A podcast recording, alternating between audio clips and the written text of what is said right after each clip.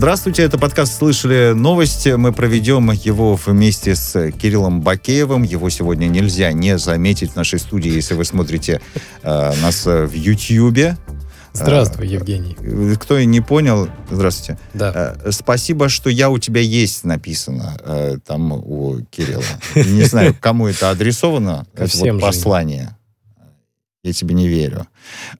Но но, а сейчас мы будем все серьезно, закончили, закончили шутить, потому что, потому что сейчас у нас э, на связи э, Георг Мирзаян, э, доцент финансового университета при правительстве России. Георг Валерьевич, здравствуйте. Здравствуйте. Здравствуйте. Будем обсуждать главные новости. Как, э, давайте так, по традиции будем обсуждать главные новости э, к этой минуте. Мы все за? Как обычно. Смешались в кучу кони люди. Вот э, под таким заголовком одной из э, СМИ опубликовала э, статью, в которой э, цитирует Зеленского. Он хочет, очень хочет э, изменить нормандский э, формат, э, предложил включить в него переговоры о Крыме, переговоры о Северном потоке-2, еще тут написано, э, создав новый формат для этих тем вместе с Донбассом. Ну, то есть э, я сначала так удивился, ну, Зеленский предлагает вместе с Донбассом, потом нет, нет. Ну, э, предлагает, э, кроме Донбасса, имеется в виду, обсуждать еще Крым и Северный э, поток-2. В Совете Федерации ему уже э, сказали, что вот это предложение лишь подтверждает, что украинского лидера не устраивают ни минские договоренности в их нынешнем виде, ни нынешние форматы, э, которые призваны содействовать их э, реализации. Э, ну, еще в этом заявлении Зеленский сказал, что «Северный поток-2» — это флеш-рояль в руках э, России. Вот э, так красиво. Мы же не забываем, что это актер, да, бывший актер, или нынешний еще до сих пор, я не знаю. Но он вроде не снимается уже нигде. Не снимается. Бывают бывшие ну, актеры. Он снимается если... в роли президента Украины. Ну да, да, согласен с вами. А, ну, то есть вот э, актер и по совместительству президента Украины Зеленский э, все, говорит, что нормандский э, формат, конечно, ему подходит, но вот туда надо еще зачем-то впилить Северный поток-2. Понятно, что с ним мало кто согласится. Зачем эти заявления вообще, по вашему мнению? Я предлагаю Владимиру Александровичу не останавливаться на достигнутом и в формат еще впихнуть российско-американские переговоры, переговоры России с Японией по Курилам и какие-нибудь переговоры о создании МКС новые. А если серьезно, то господин Зеленский, в общем-то, вступает правильно. Да? Он пытается замылить переговорный процесс. Господину Зеленскому в рамках этого переговорного процесса ловить нечего. А вести переговоры по Донбассу он не хочет. Ну, потому что эти переговоры должны привести к автономии, к федеративному статусу Украины и так далее, и так далее. Поэтому он пытается подменить сущностные переговоры по повестке предложениями различными новой повестки или нового формата, или чего-нибудь. То есть, грубо говоря, демонстрировать активность, а, но при этом не обсуждать по существу то, что нужно. Если Зеленский поступил бы по-другому, если бы, например, он бы э, не демонстрировал активность, а вместо этого просто тупо отказывал бы, э, отказывался бы соблюдать пункты Минских соглашений, как вот он сейчас делает, то у многих возникл бы вопрос, что, может быть, все-таки не Россия-то виновата в срыве Минских соглашений, а все-таки виноват Зеленский. А следующий шаг от этого понимания – а какой смысл тогда продолжать санкции против России за невыполнение Минских соглашений, если она к этому невыполнению не имеет никакого отношения? А, а, в общем-то, украинское руководство не раз и не два говорило, что они не отказываются от Минских соглашений только потому, что в этом случае с Россией будут сняты санкции. То есть, грубо говоря, Зеленский пытается играть свою игру, Зеленский пытается подменять формой э, сущность. Ну, в общем, на что ему отвечает, что, уважаемый, давай-ка все-таки вернемся к нашей повестке. Угу. Ну, а вы, Георг, ошибаетесь на мой Почему? взгляд. Ну, потому что с России не будут сняты санкции. Вот вы говорите, если то, с России будут сняты санкции. Да не будут сняты санкции с э, России, потому что, ну, это же, ну, очевидно. Ну, это же значит, только смотрите, повод. Два ну, момента. повод. Два момента, значит. Первое, а, так думают на Украине, и они искренне об этом говорят открыто. И два, сразу не будут. Но вы же поймите, что, э, скажем так, поддерживать санкции против России по Донбассу сложно. а, процесс какой-то поиска компромиссов между Россией и Европой по украинскому вопросу идет. Пусть медленно, пусть очень медленно, но он идет. И Зеленский как бы давать России аргумент для э, разговоров в пользу снятия санкций не хочет, что, в общем-то, с его стороны логично. Это все-таки не такой линейный черно-белый процесс, я имею в виду российско-европейские отношения по Украине. Там все очень сложно.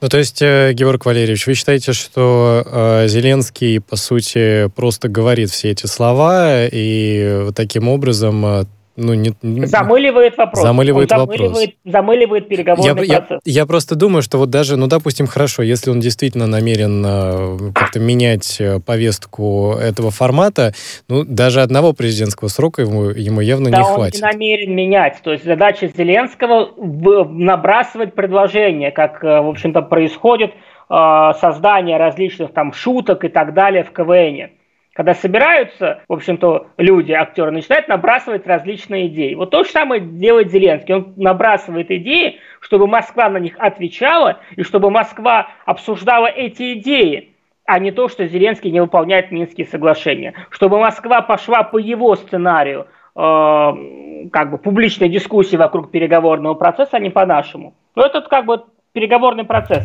как он ведется со стороны Украины. А давайте пойдем по его пути. А зачем? А вот, ну, человек, хочет человек, Давай. чтобы мы ну, пошли по его пути. Ну, Давайте пойдем, пойдем по его пути. Да, что мы будет? будем обсуждать вместе с ним, как расширить минский формат, как расширить нормандский формат. То есть, если мы включаемся в обсуждение, значит, мы принципиально согласны с его посылом, что формат можно расширять. Вопрос, как и за счет кого. Это, во-первых, будет означать, что в минский формат будут вмешиваться страны, которые и в нормандские, прежде всего, которые там нам не нужны, раз. И два, понимаете, в чем дело? Позиция России принципиальная, да, которая до, сих, до, до сегодняшнего момента была, что Минские соглашения – это священная корова. Мы их не трогаем, мы их не меняем, мы от них не отказываемся, мы их не модифицируем. Потому что в том виде, в котором они есть, прописанные в пунктах своих, я не знаю, под, в общем-то, а, какой степенью опьянения Петр Порошенко эти соглашения подписывал, но эти, э, ну, согласовывал, он их не подписывал, но эти соглашения, они, э, пункты этих соглашений крайне выгодны для России. То есть это максимально выгодный вариант, который может быть для России в рамках дипломатического регулирования украинского гражданского конфликта. Поэтому Москва на это села и говорит, что мы это не меняем. Мы не готовы в принципе обсуждать изменения Минских соглашений. А Зеленский нас пытается вот в эту сторону подвинуть. А может быть, он это делает, э, потому что ни Украину, ни Грузию не, приня... не собираются приглашать на саммит э, НАТО в Брюсселе. Потому как, э, ну, ну это же ну, обидно. Слушайте, они столько усилий приложили, ну, давайте скажем честно. Они столько, по крайней мере, они сказали, что они приложили очень много усилий. Я про НАТО и Украину слышу еще Смотрите, задолго, до 2014 года. Значит, да. Мария Захарова, конечно, очень ярко, как обычно, прокомментировала это не приглашение, да, но по сути э, здесь не над чем стебаться. Потому что господин Столтенберг, он четко объяснил, почему не приглашает. Потому что на этом саммите будут только страны-члены НАТО. Это их внутри собойчик, закрытый, на котором они будут обсуждать серьезные вопросы, на которых присутствие посторонних ушей в лице Украины и Грузии вообще недопустимо. Поскольку то, что эти посторонние уши услышат – Завтра же Зеленский разболтает в Киеве как очередную украинскую перемогу в каком-то вопросе. Это никому не надо. Только Конечно, для членов Укра... клуба. Да, только для членов клуба. Тем, кто стоит у дверях, э, в дверях, пусть они стоят у дверях. Их не пригласят, не пригласят, не пригласят даже посмотреть на происходящее. Э, конечно, Зеленский недоволен. Конечно, Зеленский начинает, и господин Кулеба, его министр иностранных дел, начинает говорить очень странные вещи из серии «Как вы можете?», такой сложный момент, исторический момент, собираться без нас. Вот вы просто, знаете, я иногда э, советую моим украинским коллегам э, отключиться от реалий российско-украинских разборок и так далее, и просто со стороны посмотреть, как выглядят различного рода заявления украинской стороны в отношении западных партнеров. То есть такое ощущение, что по прошайкам кто-то должен. Такое ощущение, что Украине кто-то постоянно чего-то должен, должны их приглашать, должны им давать деньги, должны Да. позиционировать, что Украина является а, а частью правильно. Европы. А вы отлично сейчас все правильно говорите. А вы, да. Ну вот вы же сказали, а здесь не на чем стебаться. Так, Геворг, а вы вот то, что сейчас вот в последней вашей фразе, все очень верно. Подождите. Ну а кто? Кто э, вот эту вот морковку перед Украиной держал на протяжении последних полутора десятилетий? По меньшей мере 15 лет. Ну да. Вот кто держал эту морковку? А теперь Столтенберг говорит, мы собираемся 14 числа, Но без вас. но без вас, потому что сюда только члены клуба. А вы зачем столько всего? Да, а вы теперь должны, друзья мои. Если вы сказали А, так говорите Б. Вы теперь должны Украине и Грузии. Вы должны теперь делать хоть что-то для того, чтобы э, показывать, э, э, оказывать им свою э, поддержку на международном уровне. А тут Столтенберг выходит и говорит, не-не, без вас, друзья, вы нам больше не нужны. Но это свинство со стороны... нет, Столтенберг так не говорит. Он говорит, это- в этот раз без вас. А, в этот раз. а в потому что у нас мало времени. обязательно позову. Да-да-да. Да. Это, это вот В ты как... следующий раз, Когда мы просто соберемся, когда это будет открытое поболтать. мероприятие, когда мы просто соберемся, да, абсолютно правильно, о чем-нибудь поболтать, о чем-нибудь большом, красивом, интересном. Тогда я вас позову. А Ну. тут, когда решаются серьезные вопросы, вам тут не место, Ну ребят. так НАТО по-свински себя э, ведет в отношении Украины и Грузии вот в данный момент.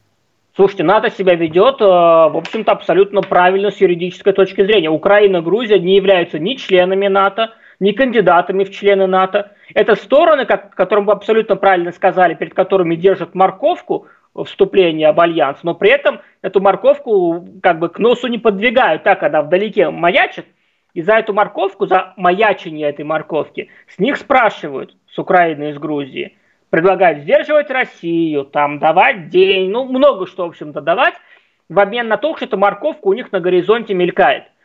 Вот у меня претензий к НАТО в этом плане нету. НАТО поступает абсолютно правильно и логично со своей точки Ну, зрения. со своей точки Вопрос зрения. Украине. А можно ли Вопрос сделать... Украине, которая за эту морковку продает реальные национальные интересы. Э, Георг Валерьевич, а можно ли здесь сделать далеко идущие выводы на предмет того, что ни Грузии, ни Украине вообще не светит э, вот это Да. самое членство? Ни Грузии, ни Украине не светит... Не, давайте так. Значит, Грузии и Украине, а также Молдавии светит членство в НАТО только при двух причинах.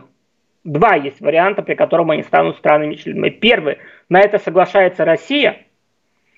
И второй вариант, они отказываются от своих спорных территорий. Донбасс, Приднестровье, э, Южная Осетия, Абхазия. Про Крым не говорю, но так уже наш, там отказываться не от чего. И после этого, может быть, их э, включат в НАТО. Вот два варианта, либо так, либо так. На мой взгляд, ни один из них в среднесрочной перспективе нереалистичен. Ой, ну вы знаете, вот так вот э, спросить у нас с вами, у всех, о о прогнозах э, на ближайшие 10 лет э, в 2011. Мы тоже все многое не могли. Нет, среднесрочная перспектива это у нас в нынешнее время несколько лет вперед. Не А, более того. лет. Од- Да, Один да. избирательный цикл максимум. Это среднесрочная перспектива. Есть, конечно, третий вариант, да, который, может быть, был бы интересен, если бы Украина и Грузия вступили в НАТО вместе с Россией. Вот это было бы интересно. Но, увы, к сожалению, для больш- большому сожалению для американцев, этот момент, этот шанс они упустили в начале нулевых.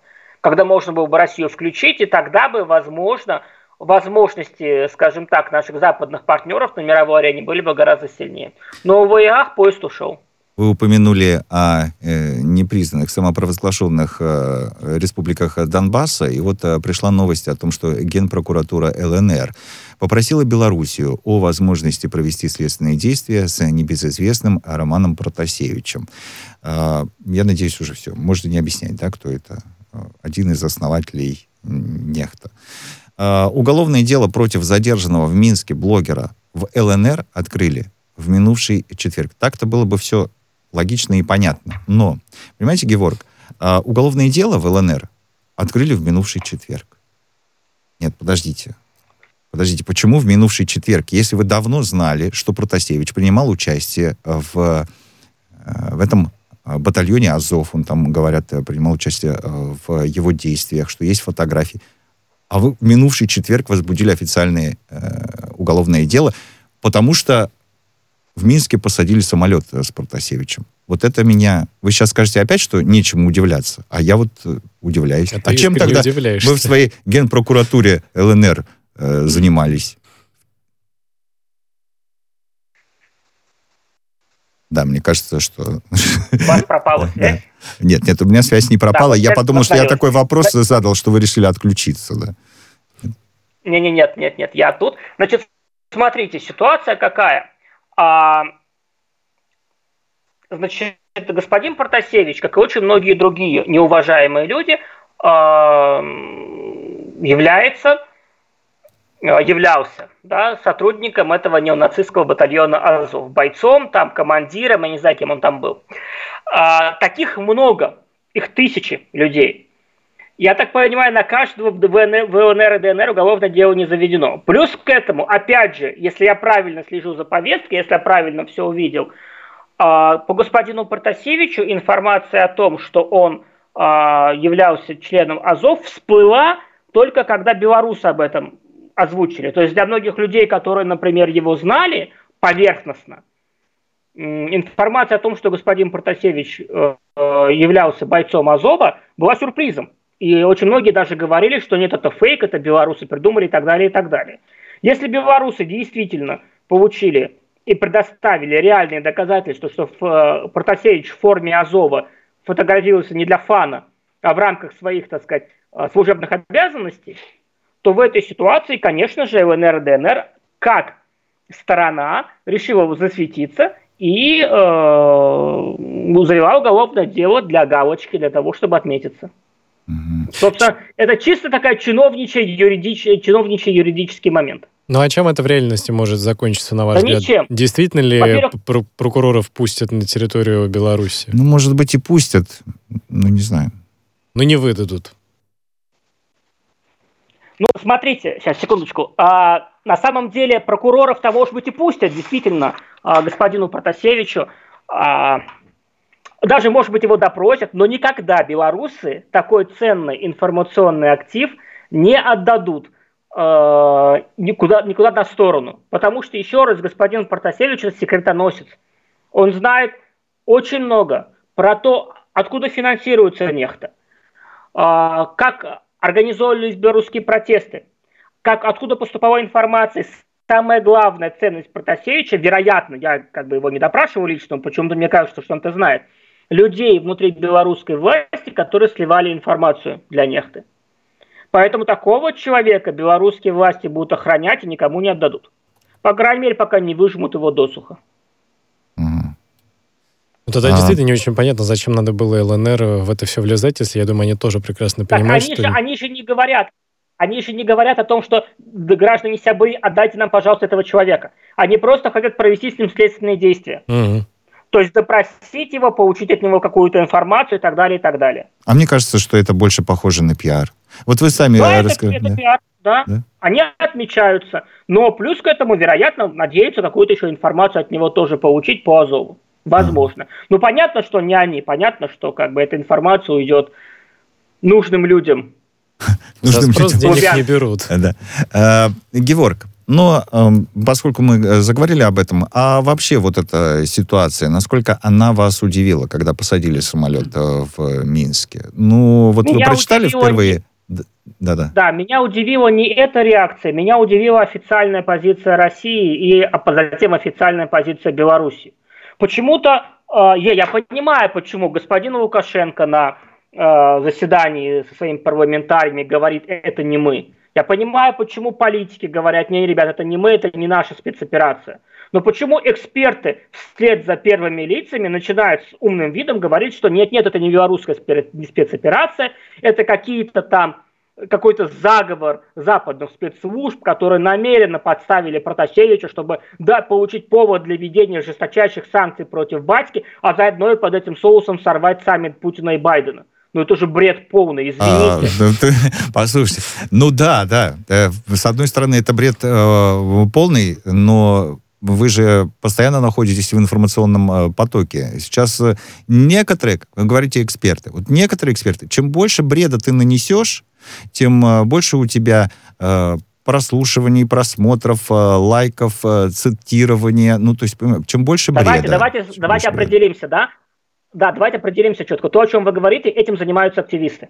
Эксперты – это люди, которые за свои слова отвечают. Есть эксперты в кавычках. Ну, и потом, мне кажется, самое простое объяснение, оно всегда самое скучное, вот которое верное. То есть А на, территории, на, нанес, территории нанес. Укра- на территории Беларуси летит человек, которого, который признан на территории этой страны преступник, э, преступником. Его с- самолет с ним сажают под каким-то предлогом. Его э, Припровождают. арестуют, Припровождают. Припровождают. Послушайте, позиция Беларуси в этом вопросе, почему это прекрасная спецоперация, она чистейшая. То есть Беларусь с юридической точки зрения провела блестящую операцию, с которой, опять же, с юридической точки зрения к ней не прикопаться. Белорусы все сделали четко по закону. Если у кому-нибудь могут быть претензии, то к двум людям. Первое, к человеку, который отправил этот фейковый e-mail, который очень найти. Я думаю, дело чести для Хамаса найти этого человека. И второе, это к пилоту, э, командиру воздушного судна. Потому что только командир воздушного судна решает, куда сажать самолет. Ему не диспетчера говорят, ему там не пассажиры советуют, куда сажать самолет. Как, как бы последнее решение принимает командир воздушного судна. Поэтому почему борт сел в Минске?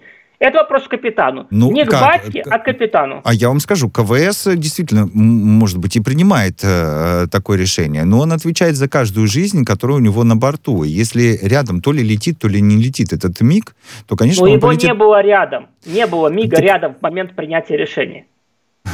Мы так будем бесконечно спорить. Давайте лучше э, поговорим о том, как В давно, других самолетах. как давно вы были в Крыму, расскажите. В Крыму я был несколько лет назад. Вот хочу еще раз поехать, но, к большому сожалению, не могу выбраться в отпуск. Мгм. А теперь вот э, в Крыму смогут э, побывать и э, люди, жители Беларуси, я так понимаю. Жители Беларуси в Крыму побывать будет им легче, потому что Белоруссия и Россия, как говорит Лукашенко, э, прорабатывают вопрос об открытии авиарейсов э, в Крым. Ну, Так э, говорит, у нас там санаторий в Крыму, в Мисхоре, куда люди всегда ездили и летали. Еще И Лукашенко... летают до сих пор. А, Правда, не белорусскими авиалиниями. Вот. А теперь Белавия, вероятно, полетит туда. Ну, я так понимаю, будет... Украину-то она будет облетать. То есть будет вот такой вот Конечно. крюк вот такой вот делать. То есть это будет еще дольше в Крым лететь из Минска, чем из Москвы, наверное. Но дело не в этом. Когда у тебя впереди маячит отпуск, можно и потерять, ну, там, потерять, ну, 3,5-4 часа, э, допустим. Как вы думаете, м, действительно ли поедут э, белорусы в э, Крым э, в большем, в большем, не знаю, Нет, но если у вас Больше, есть больше, прямые да. рейсы, если у вас будут прямые рейсы, конечно, они поедут в большем масштабе. Я как-то был на Северном Кипре, беседовал с тамошним руководителем, и, и когда спрашиваю, почему у вас э, такие прекрасные пляжи, а так мало туристов, он мне говорит, потому что современные туристы люди ленивые.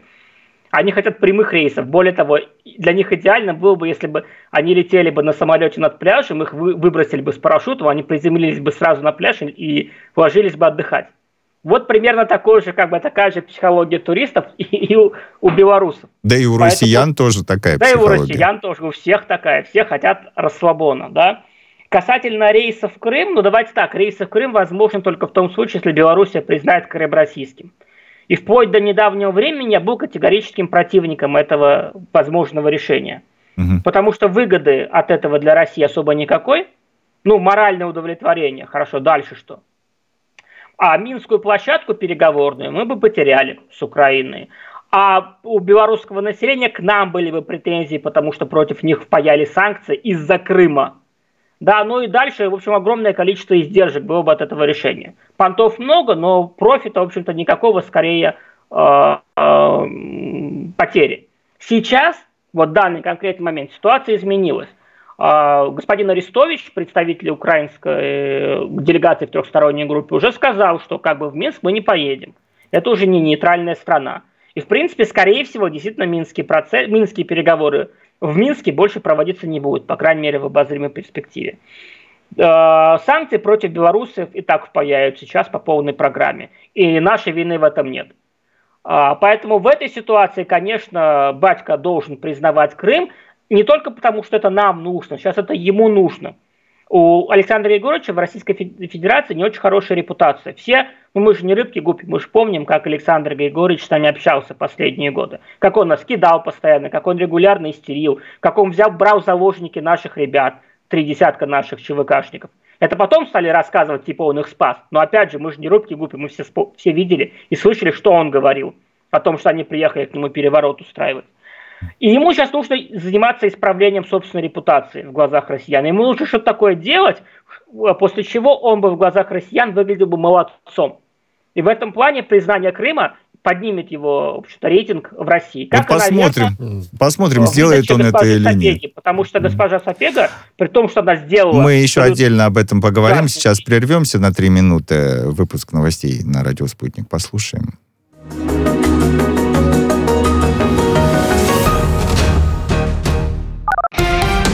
Радио «Спутник». Новости. Владимир Путин исходит из того, что в дальнейшем объемы поставляемого в Европу газа будут увеличиваться, и поэтому украинский транзит может быть востребован. Киев же, как э, собственник газотранспортной системы, должен обеспечивать нормальное техническое состояние э, ГТС, рассказал пресс-секретарь российского лидера.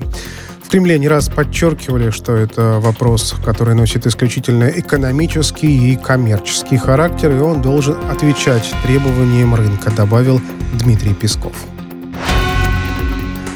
Задачи военной деэскалации и возвращения к тем принципам, под которыми подписались на высшем уровне НАТО и Россия, Москва готова обсуждать всегда. Э, все российские конкретные предложения находятся на рассмотрении в Брюсселе уже около двух лет, заявил министр иностранных дел России. По его мнению, этого срока вполне достаточно для того, чтобы изучить российские документы. Сергей Лавров э, пояснил, что речь, в частности, идет о дистанции, ближе которой не должно происходить перемещение военных самолетов и кораблей. Также было передано предложение согласовать расстояние, на которое будут отодвинуты военные учения. Э, Киргизия готова расширять стратегическое партнерство с Евросоюзом. Это один из основных э, приоритетов во внешней политике страны, заявил президент республики на встрече со спецпредставителем Европейского союза по Центральной Азии Петером Бурианом.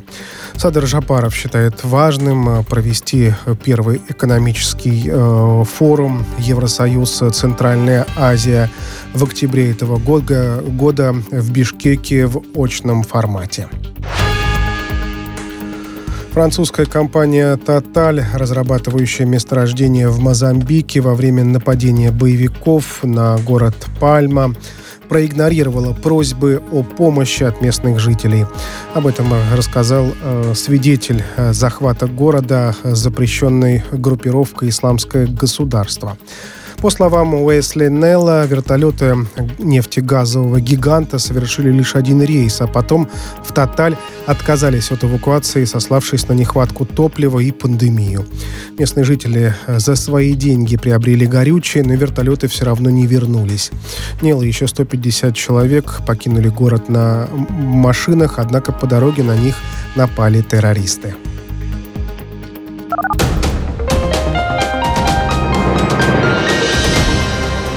Следующий выпуск новостей на радио «Спутник» через полчаса.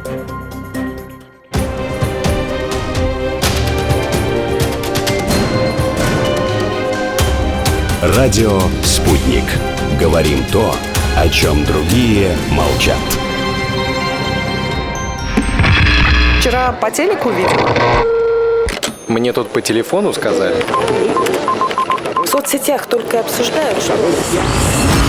И так десятки раз каждый день. В эфире «Радио Спутник». Всегда правильный ответ на вопрос. Слышали новость? С нами на связи доцент финансового университета при правительстве России Геворг Мирзаян. Э, Геворг, меня вот что заинтересовало. Вы рассказали нам только что вот буквально вот такой инсайт. Вы рассказали, что вы были э, в ТРСК. Вот, а скажите, пожалуйста, действительно потом могут возникнуть у людей, которые были на Северном Кипре, проблемы с пересечением границ Европейского Союза? Или как вы эти проблемы решаете? Как, Или что? какой стати? Нет. Нет? Там э, легальный официальный переход. Э, был, по крайней мере, когда я там был, с Южного Кипра на Северный. Сейчас не знаю. Но они как. ставят штамп, что вы вот э, в ТРСК пришли.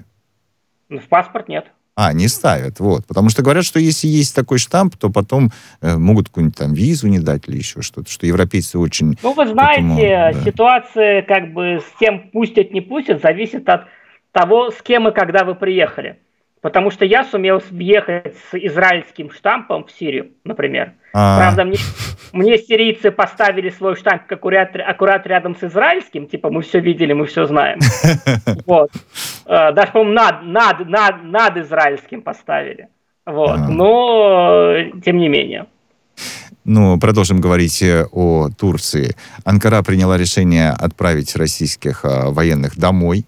Занимались они там подготовкой турецких специалистов, э, э, которые эксплуатируют и обслуживают комплексы С-400. Агентство Bloomberg сообщает, что это некий такой сигнал Вашингтону со стороны Турции перед встречей Эрдогана и Байдена. Вроде как она должна состояться по плану в середине июля.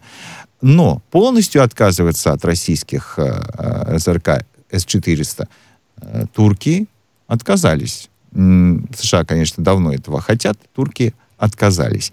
А к этой двойной игре, тройной, восьмерной игре э, Эрдогана уже давно все привыкли, это даже не вызывает э, удивления и интереса, но э, Эрдоган же тоже, его окружение должны понимать, что вот этот его шаг, вот мы отправляем российских военных, они у нас занимались э, подготовкой специалистов для С-400. Это вот в преддверии встречи с Байденом. В Америке тоже не дураки, но понимают, что это перед встречей произошло. Ну, на что а на самом деле отправили, потому что всех уже обучили, и больше надобности в российских специалистах тоже, нет. Вот тоже вариант, Конечно. да, вариант такой. Конечно. Нет, это называется создание атмосферы перед встречей. То есть а, тем самым, тем самым Эрдоган дает сигнал Байдену, что в принципе, уважаемый Джо, я готов тебе идти навстречу и по другим вопросам. Видишь, какой я молодец? Я отправил русских я готов дальше с тобой разговаривать и по другим вопросам, давай поговорим. То есть это нормально, это подготовка к э, достаточно непростым для Эрдогана переговорам с Байденом, поскольку у Байдена своя повестка в отношении Турции, в том числе и правозащитная. На примере Саудовской Аравии Байден показал, что он готов э, пороть своих союзников, которые э, в последние годы вели себя не совсем как союзники США, готов их дрессировать, поэтому, в общем-то, Эрдогану предстоят очень непростые переговоры. А когда вот, это, кстати, вот, вот, вот, Георг Валерьевич, это же, я э, правильно понимаю, это такой сигнал как бы во внешней политике, во внутренней. Да. Э, Турция остается такой, какой она остается. У нас же Джо Байден уже говорил о том, что вот он Си Цзиньпиню рассказывал про то, что США будут отстаивать права человека, и сказал, mm. что и Путину это скажет. а вот лицом? в Турции это... Э, Господин Си. Да, если мы вспомним смотрел. недавние события там 16 -го года, не, даже не 16 -го года, чуть позже, когда уже всех начали сажать после 16 года. И журналистов, и военных, и прочих-прочих. Ну, после переворота, я имею в виду, попытки, вернее, переворота. Видите ли, в чем проблема? В отличие от, например, а, ситуации с Си Цзиньпинем и в отличие от российской ситуации, а, в Турции есть реальная и достаточно мощная прозападная оппозиция, у которой рейтинг не 2% далеко. И эта оппозиция, она сильна, особенно в крупных городах. Мэр, например, Стамбула э, является представителем этой оппозиции. Ну и дальше по списку. Поэтому, в принципе, если Джозеф Байден решит активно поддерживать э, противников Эрдогана из числа э, представителей республиканской партии, если он сейчас потребует от Эрдогана этих людей не сажать, то могут быть варианты. Поскольку, да, сейчас Эрдоган на коне, сейчас он выигрывает, потому что он ему удается запугать своих внешних противников, и ему удается щелкать их по одному, причем с использованием стандартных для вы куда пропали? Вы куда пропали? Эрдоган нам мешает эфир проводить. Скажите, пожалуйста, еще раз. Я здесь. Вот, хорошо, да. Да, я говорю, что... Да, я говорю о том, что, в общем-то, пока Эрдоган, пока ему удается а, щелкать своих политических соперников по одному, внешнеполитических прежде всего, пока ему удается обходить их при помощи блефа, выигрывать у них регулярно там по Ближнему Востоку, на Кавказе и так далее, и так далее. Но Эрдоган авантюрист, и в какой-то момент он заиграется. Он заиграется настолько, что по Турции будет нанесен серьезный удар, а, репутационный прежде всего, а внешнеполитические успехи, на которых зиждется э, поддержка Эрдогана среди его электората. Так, а что будет с этой внешней поддержкой? Георг Валерьевич, пропадаете у нас. Нет, друзья мои, так нельзя. Так нельзя. Такое впечатление, что у нас через Турцию идет, э, интернет-стрим идет, и где-то там э, сидит турецкий э, майорчик. Давайте перезвоним сейчас Георгу Валерьевичу. Э, мы говорим, все равно можно по телефону, можно ну, по скайпу. Меня еще просто волнует вопрос, будут ли турцы учить правам человека. Вот так вот. Меня тоже волнует этот вопрос. Ну, судя по всему, нет. По крайней мере, пока об этом не говорилось. А насколько это... Насколько это вот Байден когда сказал, я с господином Си э, обсуждаю права человека. Когда Байден говорит, я с господином Путиным буду обсуждать права человека у него в стране. Допустим, э, внутренняя аудитория Байдена, э, она говорит, о, Байден, ты великий, ты вот, э, да, с Си, с Путиным обсуждаешь такие темы. А когда говорит, а я буду с Эрдоганом обсуждать права человека. Он говорит, э, внутри... Понятно, что там большая диаспора, очень большая турецкая диаспора в Соединенных Штатах. Какая там диаспора маленькая тоже. А, но это не вызывает такого отклика внутреннего, насколько вот нам эксперты рассказывают. Ну, подумаешь, ты с Эрдоганом поговоришь про права человека. Вот, вот так. Э, Георг Валерьевич, вы ведь вернулись э, к нам? Да, я тут по телефонной Отлично. связи. Вот э, телефонная связь точно не идет через Турцию. Я надеюсь, что все у нас э, будет э, хорошо. Так вот, возвращаясь к будущим вот этим э, переговорам, вот, коротко попроб, попробуем э, подытожить. Что вы думаете, Байден ответит Эрдогану? Вот ответит, скажет, да, будем дружить, ладно. Да, будем дружить, но отныне и впредь вы, уважаемый Реджеп Ахметович, больше не идете поперек американских интересов. Вы не троллите Соединенных Штатов по курдскому вопросу. Вы не пытаетесь вытянуть Соединенных Штаты, Соединенные Штаты с Южного Кавказа через создание там с Россией каких-то шестисторонних форматов. Вы идете в, э, как бы, в колее американской внешней политики по отношению с Европой. Вот вы это все делаете как настоящий трушный американский союзник. В ином случае, уж не обессудьте, Соединенные Штаты продолжат поддерживать турецкую оппозицию, Соединенные Штаты продолжат вводить санкции против Турции, в том числе по нарушениям прав человека. Соединенные Штаты продолжат а, не поддерживать, скажем так, турецкие амбиции в Сирии, ну и дальше по пунктам. Ну, вот э, поговорят, принципе... Э, мы обязательно обсудим, когда их переговоры состоятся. А, я надеюсь, э, что это произойдет все-таки, по-моему, в середине июля это должно случиться. И в завершении, Геворг, тут вы знаете, да, Всемирная организация здравоохранения считает, что нынешняя система названий новых штаммов коронавируса, она порочащая и дискриминационная, и может вызывать безосновательные негативные ассоциации. И ВОЗ говорят, «А, давайте мы не будем э, говорить южноафриканский, бразильский штамм, еще какой угодно там штамм, а будем э, говорить альфа, гамма, бета, дельта и так дальше. Мне, кстати, кажется, что это правильная а классная идея. Такие мы так никогда не называли. Так это не для специалистов, вот. насколько я понимаю, А это делается. для средств массовой своя... информации. Вот да. Кирилл считает, что так и надо, без всяких вот этих дискриминационных и порочащих э, практик. Да, так. Георг Валерьевич. Понимаете, когда это делается искусственно по причине политкорректности, это всегда вызывает отторжение. То есть, если вы, э, скажем, ну вот, например, да, как это было с американцами. Американцы Э, постоянно пытались называть коронавирус китайским вирусом. Помните при Трампе? Но там был это только было... один американец, который пытался это делать. Нет, вот вы ошибаетесь. Это был Трамп и все его окружение, которое тоже, в общем-то, топило против Китая и пыталось обвинить Китай в том, что КНР э, ну, либо сам запустил вирус, либо из-за его безалаберности вирус пошел. То есть, как бы это делалось. Да? Что касается конкретно вот этого предложения, вот, говорю, у меня достаточно спорное к этому отношение. С одной стороны, я дико не люблю политкорректность, вот, навязываемую. Но южноафриканский, южноафриканский, если он пришел из Южной Африки, это не значит, что Южная Африка его распространила. С другой стороны, учитывая огромную степень истерии в современном мире, особенно вокруг коронавируса, э, в принципе, в предложении есть определенное э, зерно. Потому что все мы сейчас э, любим друг друга обменять, все мы сейчас будем искать какие-то там скажем так, теорию заговора будем искать, и мы будем пытаться понять, откуда пришел коронавирус, шапочки из фольги одевать по этому поводу. Вот. Я думаю, что, в принципе, вот именно, именно из-за истерии, которая вокруг идет, и только из-за Может быть, не такое уж и плохое решение. Да, да, Не, такое уж, не, плохое, не такое уж и плохое. Спасибо вам, э, Георг Валерьевич, доцент финансового университета при правительстве России. Георг Мирзаян был с нами на прямой связи. Вы слушали подкаст «Слышали новость».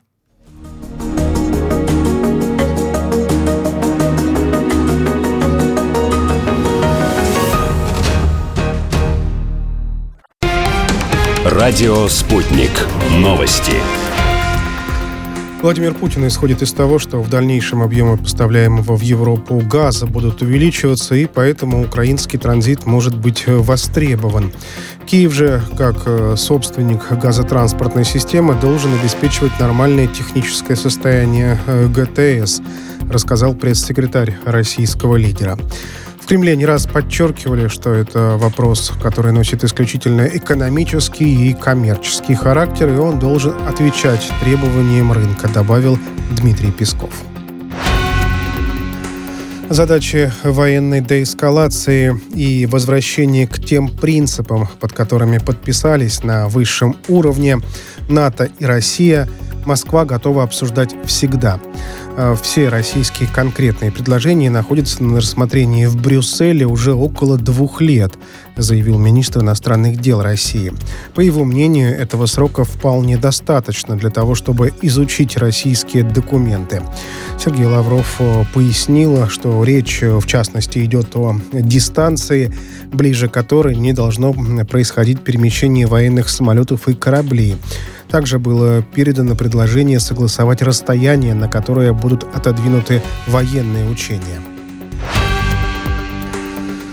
Э, Киргизия готова расширять стратегическое партнерство с Евросоюзом. Это один из основных э, приоритетов во внешней политике страны, заявил э, президент республики на встрече со спецпредставителем Европейского союза по Центральной Азии Петером Бурианом. Садыр Жапаров считает важным э, провести первый экономический э, форум Евросоюз Центральная Азия в октябре этого года, года в Бишкеке в очном формате. Французская компания «Тоталь», разрабатывающая месторождение в Мозамбике во время нападения боевиков на город Пальма, проигнорировала просьбы о помощи от местных жителей. Об этом рассказал э, свидетель э, захвата города запрещенной группировкой «Исламское государство». По словам Уэсли Нелла, вертолеты нефтегазового гиганта совершили лишь один рейс, а потом в Тоталь отказались от эвакуации, сославшись на нехватку топлива и пандемию. Местные жители за свои деньги приобрели горючее, но вертолеты все равно не вернулись. Нелла и еще 150 человек покинули город на машинах, однако по дороге на них напали террористы.